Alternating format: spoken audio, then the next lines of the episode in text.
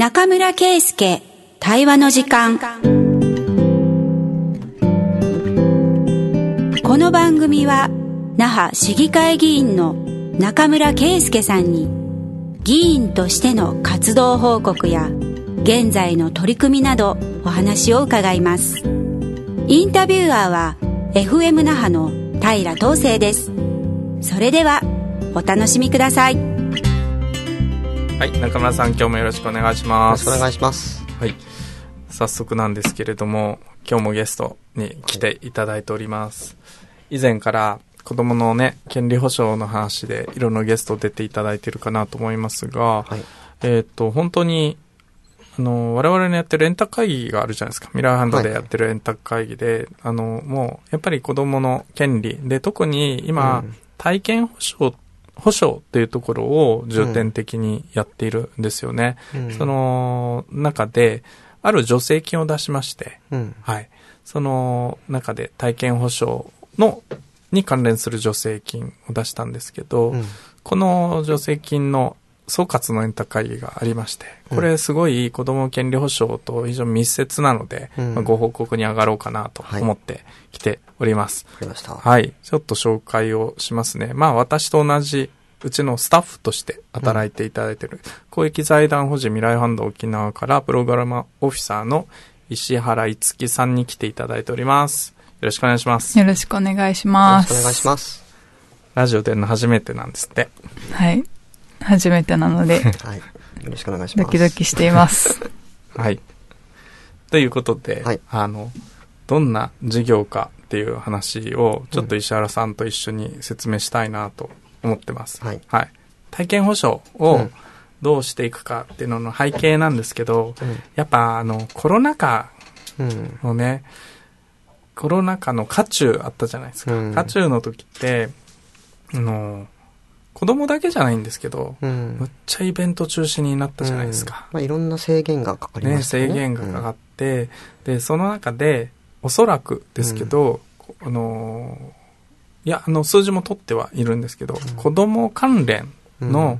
イベントも、うんあの、まあ、8割方、うん。あのー、中止になるっていうことがあって、やっぱ子供の時のその1年間、コロナ禍って3年続いたから、うん。その1年間の1回パスうん。が、場合によっては3回パスしたわけですよね。うんそれって結構大きいことなんじゃないかというふうにして我々はちょっと想像しておりまして、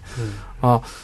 いや、それで当時どんな議論してたっけ？とか、ね、あの、どうして中止にしたんだっけ？うんとかっていうのの前に、なんか危ないからというか仕方ないからっていう形でやむなく中止って言ってたけど、やっぱ3年だしね、ということがあって、まあ、もし同じようなことが今後起こらないとも限らないうん。というところでですね、じゃあ、あの、それを跳ね返すというか、その代替手段って何だろうって言った時に、あの、今当たり前ですけど、ズームとか、うん。まあ古くはスカイプとか、うん。あと最近は YouTube とかも含めて、あの、リアルタイムで配信をする技術って、うん。あの、おかげさまで定着したじゃないですか。うんなんか、リモートね、ねみたいな話になって。あれはやっぱコロナ禍で定着したいい部分だなと思って、うんまあそこに着目して、うん。あの、子供たちの体験って、こういう配信技術で、あの、代替できたり、うん。あるいは新しい体験とかの創出もできるんじゃないかなっていうのをちょっと考えたんですよね。うん。それでですね、あの、まあ、何回か紹介している、休眠預金活用法っていう、うんまあ、今略ですけど、うんもっと長い法律なんですけど、休眠預金活用法を、あの、のお金をまた応募して、ちょっと、いくつかの事業を皆さんに助成金を出してやってきた。まあ、そういう背景がある事業でございます。はい何団体ぐらい出しましたっけ？11団体 ?11 団体。が、はい、はい採択されています。うん応募は何団体だったんですか？応募はもうちょっとありましたね。10うんだけど20はなかったと。ううんはいそうですね。とそこでまあコンペをして、我々は採択をしたっていう感じなんですよね。はい。なんか特徴は、どんな特徴だったっていうことを報告してもらってもいいですか？団体の団体の、はい。と、今、この採択されている団体さん大きくね、二つに分けたんですようんうんそうですねね。。二つに分かれていて、えっ、と、3団体は調査部門っていうことで、うんえっ、と、それぞれその調査の種類も、あの、3つに分かれてるんですけど、一つはこのネットワーク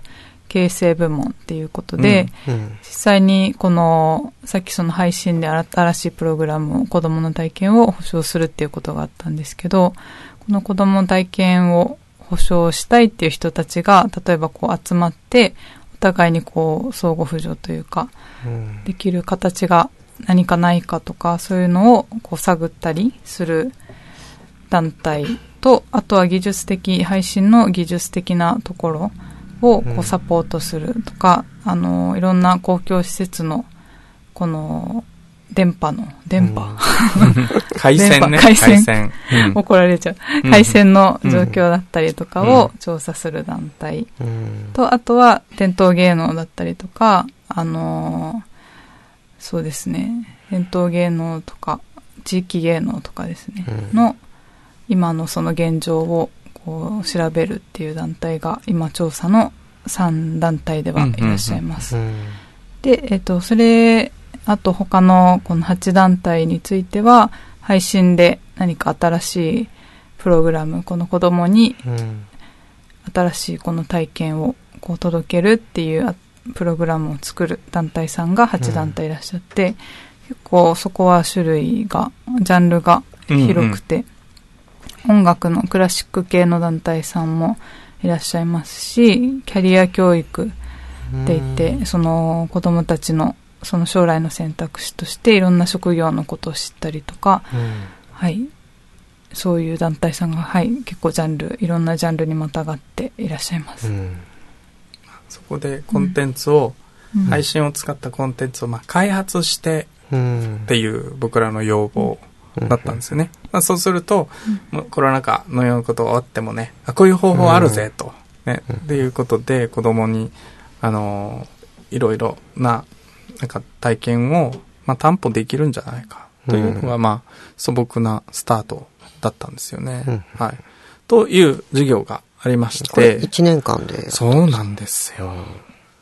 実は1億を超える助成金で、これを1年間でやるっていうのは、うん。やっぱ配る側の コストもなかなか大変でうん。ですね、まあ、これは反省でもあり、まあ、我々も大きな経験にもなったとは思うんですが、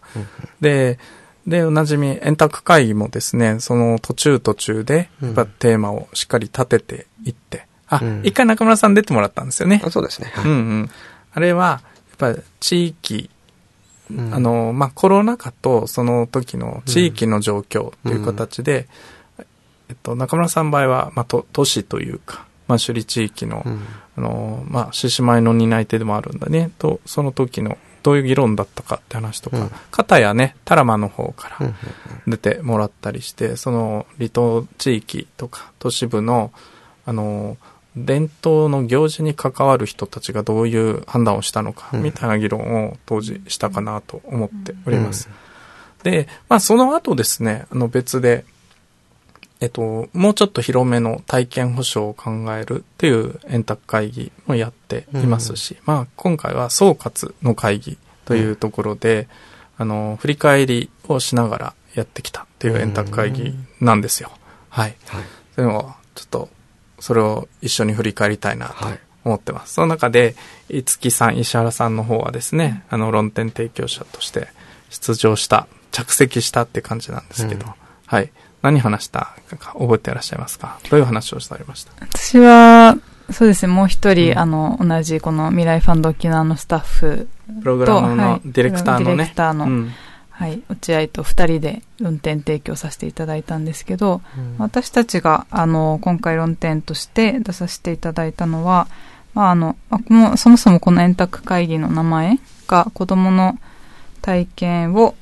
支えるネットワーク円卓会議っていう名前だったんですけど、今回はその、この事業の、が2月いっぱいで終わるので、この事業で、この、新しく生まれたこのコンテンツ開発だったりとか、この調査を踏まえて、この事業を振り返って、この子供の体験保障を支えるためのこう資源や体制のあり方について、あの、考えましょうっていう場を、こう、場として論点を出させていただいて、うん、私から先ほどあのご説明させていただいたような事業の説明を、うん、あのさせていただいてでそこからあのこのご登壇いただいた方々にこの子どもの体験を支えるために必要なステークホルダーとかはどういう人がいるのかとかどういう資源が必要なのかっていうのを一緒に話す場になりました。うん。ステークホルダーって言葉よく使うじゃないですか、うん、我々も、うん、いろんな課題において、うん、あの関係者ってたくさんいるんですよ、ね、要は関係者が誰なのかっていうのをまず知るところから大抵の課題始まるって最近思うようになりまして、なので一応プレイヤーだけ考えるとまあ中村さんたちみたいに獅子舞とかの、まあある種コンテンツがコンテンツですよね。うん、まあ、地域の祭事として考えれば、それは祈りの場でもあるって形ですけど、配信をする、されるって側からすると、まあ、ある、あの、一つのコンテンツとも言えるっていう、それを作ったり、研鑽したりする人がいるっていうことと、えっと、それを、例えば学校に届けるって言ったら、それを受け入れる先生方とか、あと、それを受け入れるためには、うん、さっきあの、なんか電波とか言ってましたけど、まあ Wi-Fi は電波だね。うん、Wi-Fi。はい。だから回線ですよね。うん。うん、が、ないとそもそも配信なんかできないから、インフラに関わる意思決定者もいるわけですよ。それは行政結構関わりますよね。で公民館 Wi-Fi ない問題って、そっちゅう議論もされてたんですけど、そういうところとか、あと、やっぱりね、我々ラジオやってるから、うん、ミキサーがどうのとか、マイクがあるからっていうことってわかるけど、うん、やっぱそこの間に技術者もいないと、うん、そうですね。ね、っていうのが当たり前だけど分かってくるわけですよ。で、技術者って言っても、出し手と受け手両方に技術者がいるっていうのがだんだん分かってきたんですよ。そうですね。そうですよね。どっちにも回線必要だし、受ける側もモニター準備したり、で、音楽体験の時に、パソコン付属のスピーカーで、あ、ないじゃないですか。そうですね。そうするとちょっと、いい音のスピーカーをここにつけないとな、とか、っていうことだったりですね。あと、リモートでのレッスンとかっていう授業もあったりしたんだけど、そうするとカメラも、な、二つないとダメとか、なんか、そうすると出す側も受ける側も結構な技術力がいるっていうのが分かってきて、ですよね。はい、で、あと先生方の方も、担任とか、その単価のね、専任の先生だけじゃなくて、学校全体でも意思決定しないといけないので、ね。うん、はい。いや、たくさんいるんですよ、ステークホルダーが。こうね。あの、というのがようやく分かってきて、うん、そうなってくると、子供の体験プログラムを作って、実際体験させていくまで、すごくたくさんの人が、間に関わってるなっていうのが、いや、いや前から気づけよって思うんですけど、やると一層分かったっていうところが。多分同じことしようと思っても、地域が違えば、うん、その関係者全部、こう、役割は一緒だけど、人が変わっちゃいますよね。うん、特にね、うん、まあ音楽関係の今回、えっと、プレイヤーの方多かったんですけど、少しね、やっぱり学校のプログラムで気持ちとしては入れたい。って思っても、そうそう採用されないというか、そんな簡単に入れなかったっていうのは結構こうご苦労したんですよね。月さんもなんかエピソードあれば、学校プログラムにすることに関して。そうですね。やっぱり、この、今回実施されてる団体の方々は、やっぱその、もともとこの届けたいコンテンツだったりとか、このプログラムの内容、まあ音楽だったら音楽のその演奏を教えたいとか、うん、なんかそういう届けるものはすごくあの最初から明確でその方法も明確ではあったんですけどやっぱりその調整だったりとか、うん、あの実施先の学校に掛け合ってからやっぱりその許可が下りるまでなかなかすぐにはいかなかったりとかですね。そこの難しさがありました。うん、なのでね、いや、補助金採択されたからって言って、年度の途中で、あの、ね、学校と交渉したって、それはもう年間のコマ数の中で何をやるってほぼ決まってる中でね、まあ、っていうと、まあ、場合によってはありがた迷惑みたいな話もなってきて、いや、もう本当にね、プログラム自体はいいものだし、アイデア溢れるものが多かったんですけど、そうか。の調整っていうのはなかなか大変でした。ええ、当たり前だけど大変でした。うん。まあそこでですね、あのー、まあそういうことを乗り越えながら、そうだな、象徴的な、あのー、ものとか、あ、これなかなか面白いなってもいろいろあったので、いくつか紹介したいなと思っているんですけど、さっき同時演奏みたいな話、うん、これからあるんですよね、2月の、まあ放送日直後ぐらいかな、うん、あのー、2月の10日。11?11、11、うん祝日の日ですね。はい。に、あのー、与那国島と渡嘉敷島の子供たちが、あのー、同じ曲をリモートで同時演奏するっていう、もうね、ここまで行くとタイトルも実験っていうことになったんですけど、それをね、ナハートでみんなで見ると。那覇の子も演奏するのかな。だから三三元中継ですよ。それを、ね、昔だったら、すごい、あの、なんていうの、放送用の専用の車を、で、あの、ちゃんとね、衛星飛ばして、三元中継みたいのしてたやつを、もう、本当にインターネット回線を使って、NTT さんがね、すごい、ここに技術を提供してくれてるので、あの、そんなに僕らは日常ズームで使ってる回線っていうわけではなくて、専用のものを準備して、遅延もなくっていうのを目指してやってるという、すごいハイテクノロジーなやつとか、あの、あ、すみません、2月12日12でした。はい。と、とか、あと、そうだな、あの、工場見学ってよく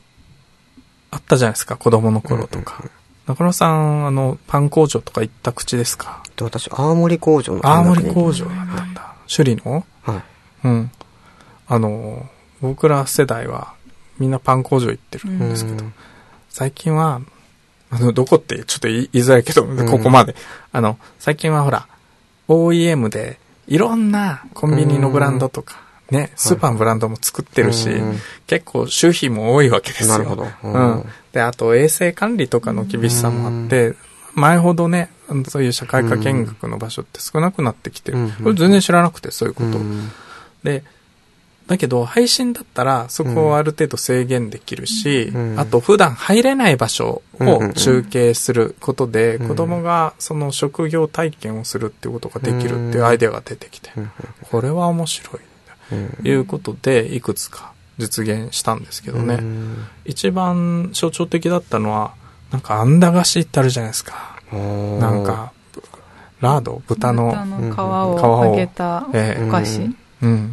あって、まあ、県、いわゆる沖縄の、なんていうの？伝統菓子とでも言いましょうか。ね、甘くないけど、そんなに。ええ。というお菓子の工場の見学があって、結構、その、地域のその、工場の社長さんが、こりゃいいということで、あの、お客さんじゃなくて主体的に動いてくれて、いろんな学校自分で回ってくれて、24校って言ってたよね。23とかだった。それだけの全部違う沖縄中の学校のクラスが同時に、うん、あの、その見学をしたんですよ。なるほど。それはまあ、確か場所を選ばずにできちゃいますね。そうそうそう。あと、交流もできるし、あ、他の子こんな風な質問するんだっていう意味では、まあ確かに体験ですよね。だから、ワンウェイで見るだけではなくて、相互に影響し合うことができるし、質問もできたりするので、あ、リアルタイムで、こう、複数のところがこれ工場ちゃんとコーディネートするってもう大変じゃないですか。あ、配信だと乗り越えられるんだ。もう500人ぐらい一気に聞いてても大丈夫なんですね。でもね、もう本当に100人単位の参加者でしたよね。うん。なるほどと思って。あ、これは、コロコロナ禍とかそうじゃなくて関係なく、あのできるなっていう僕らも、なるほどと思ったことがありました。まあ、かたややっぱりあのクラシック音楽とか、どうしてもリアルな音の音圧とか音質とかっ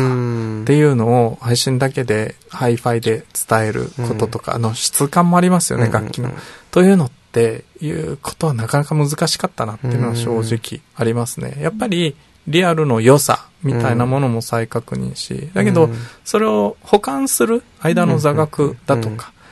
企画みたいなものは一生懸命やっていただいてということで、あの、非常にそうだな、アイデアとしては有意義なものが多かったかなと思いますね。あとは、そうだ、スポーツの中継、中継じゃないか、レッスンの話もした方がいいね。うんオンライン講習っていう名前で、